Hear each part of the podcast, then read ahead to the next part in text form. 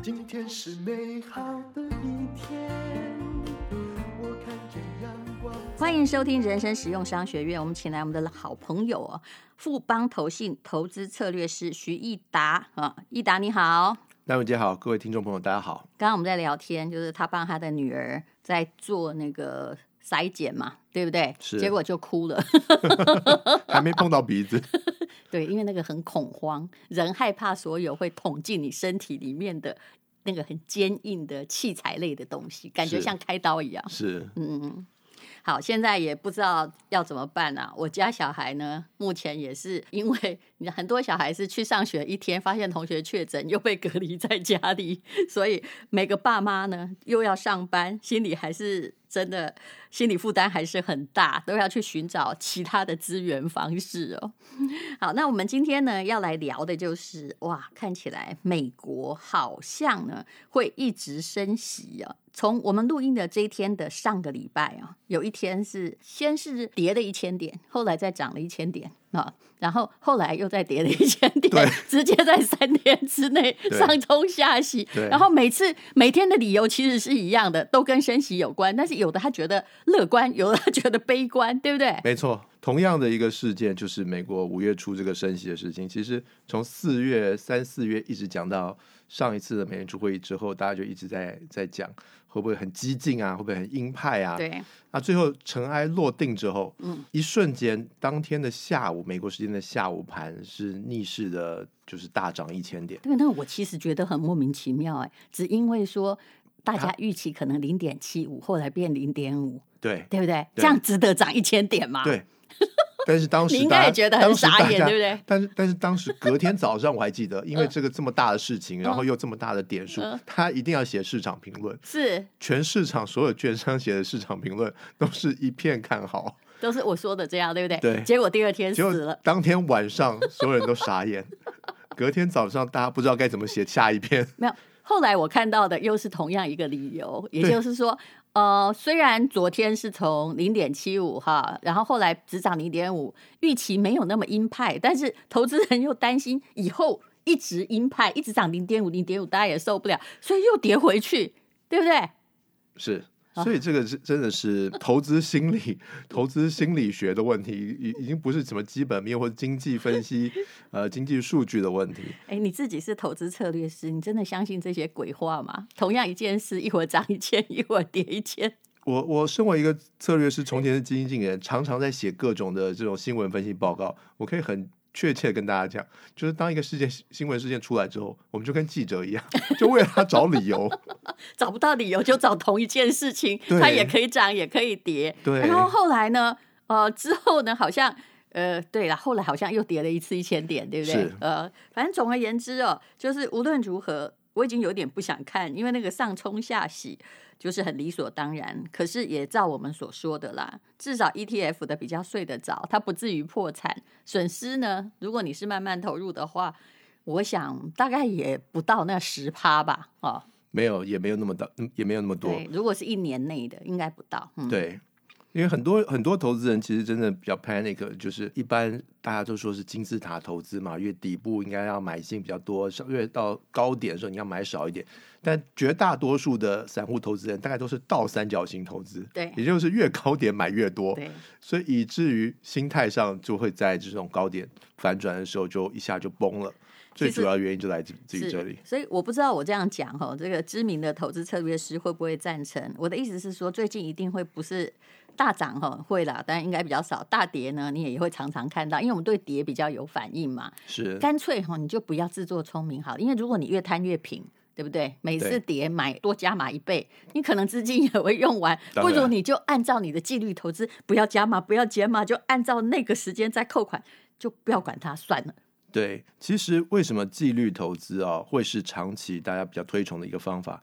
其实真正大家把指数看摊开来看，时间拉长看，大部分的市场上涨的时间，以时间来讲，大约占了七成到八成。嗯，只有两成的时间是下跌的。嗯、是，只是在这两成时间下跌的时候，你可以想象，它花了三四年涨了一倍，嗯、那你要修正百分之三十、百分之五十，在更短的时间，一两年之内，那当然会有很多月份跟天数出现很剧烈的下跌，嗯、让你觉得才能满足这样的跌幅。嗯，所以如果你从时间上来看，如果你是平均的话，你八成的时间，其实你买在其实在上涨的趋势，是只有另外两成到三成的时间是在下跌当中，你慢慢做摊平。嗯。那你也不用说看到下跌，像最近如果一看到下跌就疯狂的加码 单品的，我看也都死很惨。好，那么我们要来提到了，就是大家哈最会写在投资报告里面的叫做升息。眼看着最近台湾也可能呃继续跟进美国升息，可是我也发现一个数据怪怪的，美国的他们的这个物价指数已经超过八趴以上了嘛，所以他们就很努力的鹰派就得胜了，就在升息。可是台湾的 CPI 算起来最高哦，我看到四月的很高，才三点多趴呀，跟美国有的比呀？哎呀，没得比呀。那到底您怎么看呢？而台湾的 CPI 其实一直以来就比较为人大家所诟病，就是它的构成跟美国是有非常大的差别，跟甚至欧洲都一样。差别在哪里？主要的差别就是在美国里的 CPI 跟 PCE 的构成里面，大约有接近三成是房价相关的数字。嗯，当然房价是没有办法每个月都有一个房价指数去计算出来反映到物价里。但美国人怎么算的呢？嗯，美国人是用调查的方式，嗯，发问卷问说，如果你这套房子现在这个月。如果你要把它租出去的话，你愿意付多少的租金？所以它是一样是折算成租金的比率，是愿意收多少租金？愿意收多少租金，然后把这个房子给租给别人。哦，那这样比例会提升呢？因为每个人都觉得自己的东西很好，很贵吧？对啊，或者他看到房价上涨的时候，就觉得哎呦，这个月别人的房价涨，那我这个租金也得涨，所以他会很快的，虽然是虚拟的，但是他会很快的反映在每个月的涨幅当中。哦，原来是这样，所以他们。一下调查就是从六趴、七趴、八趴就一直上去了，其中大概百分之三十是来自于房价上涨带推动的。那台湾其实房价上涨呢其实也没有比美国少啦，以美某些县市而言，那我们到底占多少比例呢？我们占比非常低，而且我们只有统计真正的房租，就是大大家真正的租金，并没有把大家持有房子的这个这个价值的增长回算成租金算进去。房租不容易在下个月马上调啊，因为我们不太会动的。对，因为签总是签个一两年的学，对，有的还签五年的。对，所以用那个真实的租金虽然很真实，但是呢，跟现实就是脱离了比较比较大的一个距离。我相信大家，如果反正现在外食族都很明显，突然发现说，哦，连我的剉冰都涨了十块，十块是百分之二十，对，便当也都给你涨个十块、二十块，对。那其实呢，物价还是涨得很凶。那算起来啦，只是因为 CPI 的构成的成分不一样，否则我们跟美国的通膨看样子也差不多了呢。不可能是全世界都是这样通膨，台湾真的是宝岛，嗯、所以所以物价真的非常充沛，这是不大可能的事情。其实从另外一方面，油价其实大家就感受可能比较明确。对，这个油价全世界性的嘛。对，全世界你就算中油，你再怎么样补贴，你也不可能让这样真的用用税负的钱来来补贴油价嘛。所以从油价上面就可以很明显看到，像美国也是零售油价，四月份最新的统计到五月初。又再创新高，历史新高。对，所以他们对这个通膨，你说别的，你说房子跟你没关系，那你总不能不开车吧？是，对，嗯，所以这个油价的上涨维持在高档这么长的时间，对于所有的消费能力跟你的薪资水准，其实都有非常非常大的伤害。我想，我们其实担心的就是薪资哦。应该也不会再怎么涨了哈。我有一天看到一个杂志上面写说全员加薪时代，我心里的问号好大，到底谁帮谁加薪啊？因为显然实体经济大部分的业者过得还是不顶好。对不对？但是通膨指数上升了，所以就有这个经济学家认为，这跟那个美国一九七三年的那个停滞性通膨，而且全世界唯一只有那一次，虽然这个名词我们很熟哦，状况其实是很类似的。怎么解决不知道，因为这次是全世界性的问题。那么到底有什么东西可以让我们呢？我觉得我现在。所有投资人最重要一件事就是让你的，因为我们的钞票的购买力一定是逐渐下降啊，各大国也还是在印钞票，物价也还是在上涨。那有什么投资至少可以让我们的钱不要变薄的那么厉害呢？好的，在这样子一个环境当中啊，其实很多人都会觉得为什么过去跟现在跟未来的投资，我们会有需要做观念上也好，实际投资的策略上也好，非常巨大的转变。刚刚说的通膨的环境，今天早上我才看到另外一篇美国的报道，他就说，其实我们可能长年以来债券投资的多头的市场，可能会长达三十几年、四十年的的长期的债券多头，可能从今年开始就彻底的结束跟扭转。嗯，我们会经历到一段非常长期的。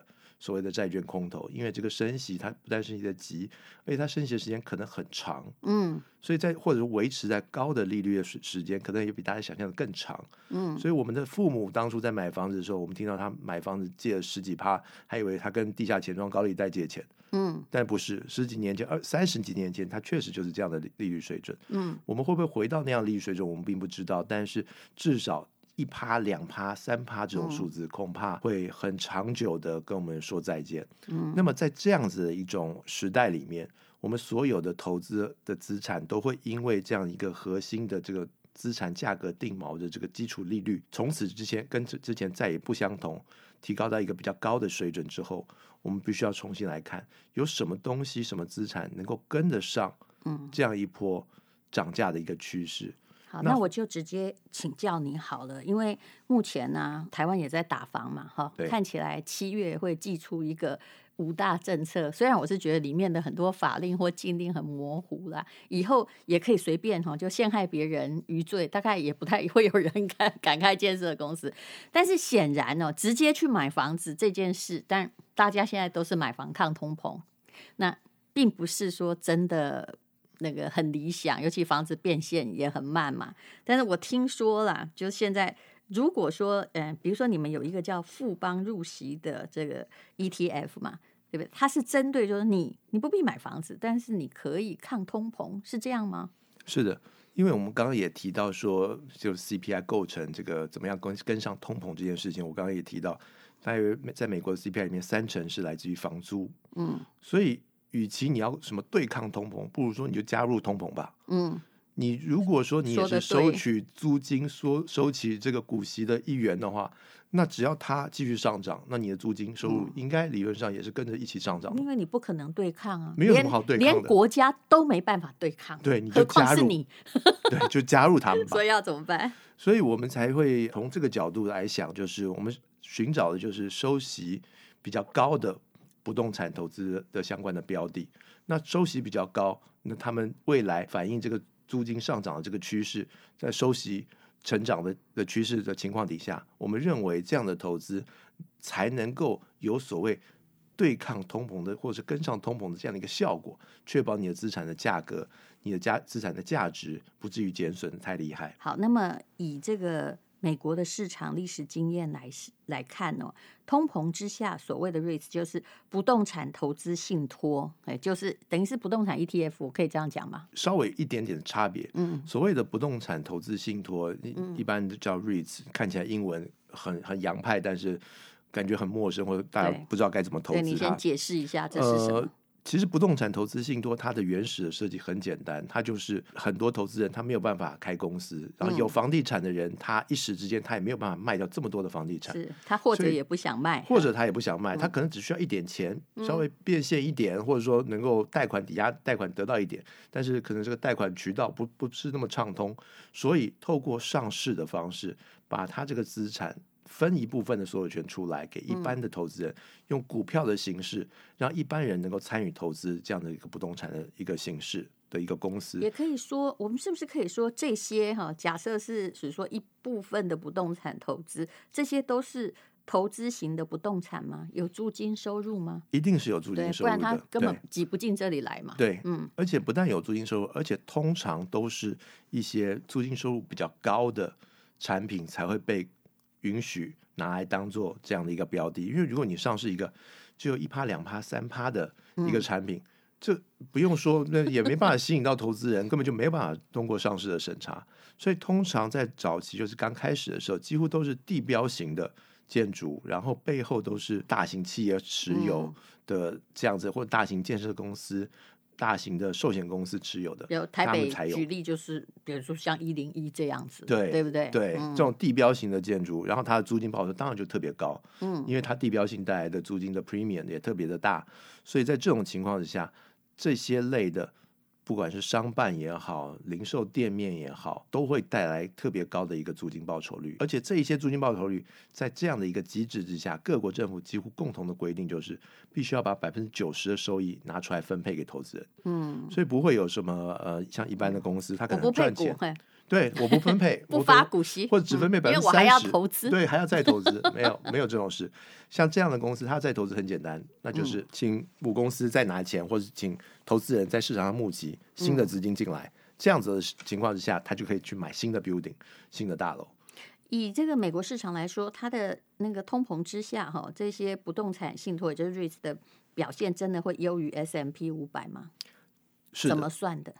呃，过去我们就是直接就很简单的看说，把通膨的数据排除了食物跟能源的核心的通膨的数据拿出来看，只要它超过所谓的二点五帕以上，也就是美联储定义的高通膨的时间，然后再对标所有的指数它的上升跟下降的时间来对比的话，就可以很明显的看出来，在这些时间段，所有的 REITs 都是上涨的。而在同样的时间，在 S M P 五百的部分，它的上涨就不一定很大，嗯、甚至于偶尔出现的是下跌，因为通常那个时候可能是升息比较剧烈的时候，像比如说像现在，那么大部分的股指可能就面临比较大的一个下跌的压力。嗯、对，怎么知道它怎么跌了一千，还有一千要跌？好，那么但是 REITs 也有分别，我们一般人不太理解，有一种叫做什么权益型的，有一种叫抵押型的。哦，是的，REITs 呢，通常呢都是我刚刚说的，他真正的持有了某一个不动产、某个大楼，然后收起了租金，然后扣掉了一些管理费用之后，再把剩下的收益分配给投资人，这是最原始也是最单纯的一种投资不动产的一个方式。那另外一种抵押型，它其实投资的那其实跟所谓的不动产的关系就比较远了，因为它其实本质上是一个金融公司，它买的是。这些银行卖出来的所谓的次级房贷，或是各种的房贷相关的，呃，我们美国美英文叫做 MBS 的的一个一种债券，是用资产做抵押，然后在市场上流通的。那它是透过在公开市场操作，取得比较便宜的资金，然后来转买这些银行房贷的钱之间的利差，它把它当做它的收入。嗯，所以与其说它是一种嗯 REITs，不如说它其实是一种金融的公司，它赚的是一种非银金融底下的一个利差型的一个产品。那哪一种比差距就很大？嗯，哦，你可以举个例子，差距有多大？差距就在于说，第一，赚利差的金融公司呢，在利率很低的时候，它可以借到很便宜的钱，但是它可以去找有高的房贷利息的标的去买。这样他就创造很大的利差，嗯，而且因为他直接就是锁定这样的利差，所以他每一季或每一年他能够收取到的息差，能够赚到的钱其实是挺多的，所以能够配发出来股息有时候还特别高。这我可以解释，因为我这个大概。还有一些经验，比如说什么叫赚取利差呢？很简单，比如说一般的金融公司，假设它是不动产管理公司的话，它跟国外的银行当时借日币大概是可能不到一趴，对。但是在最好的时候，他买的那种日本的某些大楼或饭店，大概有八趴。对、嗯，那他就中间就赚了七趴，对，那他再分一些给你，对，不对？那权益型的就是那个大楼，比如说一零一就是我有的，我你就是收这个的租金的权益，对，就没有任何杠杆的效果，是。所以在这样的真正的差别其实是杠杆导致的，但是这样的杠杆也就导致于说，在现在这个时间点，这个选择就尴尬了。那哪一种比较好？因为如果你要透过杠杆，现在在升息的环境，嗯。你的基本的利率就不断的往上垫高，你的借款的渠道也可能变变得比较受限。对，在这样的情况之下，你能不能透过杠杆能够放大你的利润，嗯，这就可能就非常考验你经营的能力了。现在就比较难，因为那个升息会升到什么地方是比较难控制的。那所以呢，所以你主张的是，如果你要买 REITs，如果要买 REITs，如果要买。所谓的呃收租金的形态的话，我认为还是以权益型的是大家比较首选的一个标的。好，权益型现在其实目前的 REITs 针对的也都是美国，对吧？呃，其实早十年是几乎都是美国，嗯，可是二零一零年之后，几乎各国都有比较巨大的蓬勃的发展，像加拿大、英国、日本、澳洲，呃，新加坡，新加坡是排名第四大的市场，其实大家很意外，嗯，他们对于这些的不动产的上市发行，其实都有非常大的兴趣，所以已经不是美国一家独大。当然，整体全球来看，当然美国仍然占有一个很大，大概百分之六十左右的市值的一个地位。嗯，那么以这个 REITs 来说，可能大家都只想到什么一零一大楼，跟我一样。但事实上呢，在疫情之间，像是一些仓储有没有，或者是工业用的厂房，对，还是电商用的，呃，对，还是很热门。对，物流中心，那旅馆就会比较惨了，啊。对，其实因为不动产，大家都大家也都可以想象，形式非常多，从一般的公寓啊。零售啊，这些开始，其实真正在投资上面，其实工业用的、工业区的，或者仓储的、物流中心的，这是过去十几年最兴盛的几个分类。但像欧洲最形成的分类，就仍然还是公寓，因为欧洲的移民特别多。嗯，就像德国的公寓，仍然是过去十年成长最快速的，取代了零售业。那你非住不可嘛？对，尤其是人口大幅增加的情况之下，嗯，所以还是看不同的地区、不同的产业发展的形式。那么以亚洲区来讲的话，呃，像零售或者是呃复合型的，然后甚至像。资料中心 （data center） 这种，嗯，过去也不是特别多的，但是在这几年，在大数据、AI 这些潮流驱动之下，尤其很多资料，你是必须要在地化。很多政府都说，这个我们国民的资料，你必须要资料中心要建在我的国家，你不能把它送到美国、送到北极去，你要留在这边。所以，这种资料中心的建设也开始在亚洲兴盛起来。所以，能够选择的范围。投资的范围比过去就大了非常多。不过我刚刚在诅咒旅馆也是不对的，那是从台湾来看，因为现在世界上唯一还没开放的就是我们两岸啦，哦。但事实上听说那个泰国啊，或者是某些旅游区，因为已经人家那个暴富潮已经开始了。日本这一次黄金周，听说就是 几十个、几十万人在机场排队，就大家挤着要进去，所以他们的旅馆其实。我们这里是还很惨，但别人开始复苏啦，对不对？是是，是，所以也不能看坏旅馆这件事。其实当初几年前大家看坏旅馆，很多都是因为供给真的比较多，把什么 B 级商办整栋拆掉，然后换成旅馆。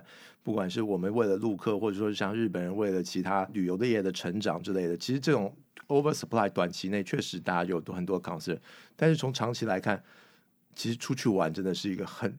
已经是一个很基本的一种、嗯、一种民生需求了。嗯，好，大家都在复苏了啦。那么，如果我们要投资 REITs 的话，有什么要注意的呢？因为其实 REITs 就是它也涨不了很多，然后基本上也不太会跌，等于是有。好像你买了一个你虚拟的办公室，然后再赚租金。我的理解是这样，不能说非常错。嗯，因为从长期我做 REITs 研究有超过十年以上的时间，有赔的吗？有，当然有，但是差不多波动不大。嗯，主要是来自于说，大部分的年份或者大部分没有特殊情况之下，大概跌跌五到十趴之间，嗯、涨再涨十到十五趴之间，嗯，每一年是是这样子波动的范围。它大部分都是配息的，还是说是隐含的？不配息的情况下，我说纯粹的价格波动是我刚刚说的那样子。哦嗯、配息的状况，跌跌不多啦，对不对？跌也跌不多。哦、然后配息大概就是三到六趴。是、嗯。然后前几年可能息还高一点，股价比较低的时候，它不可以到七八趴。是。这样的一个一个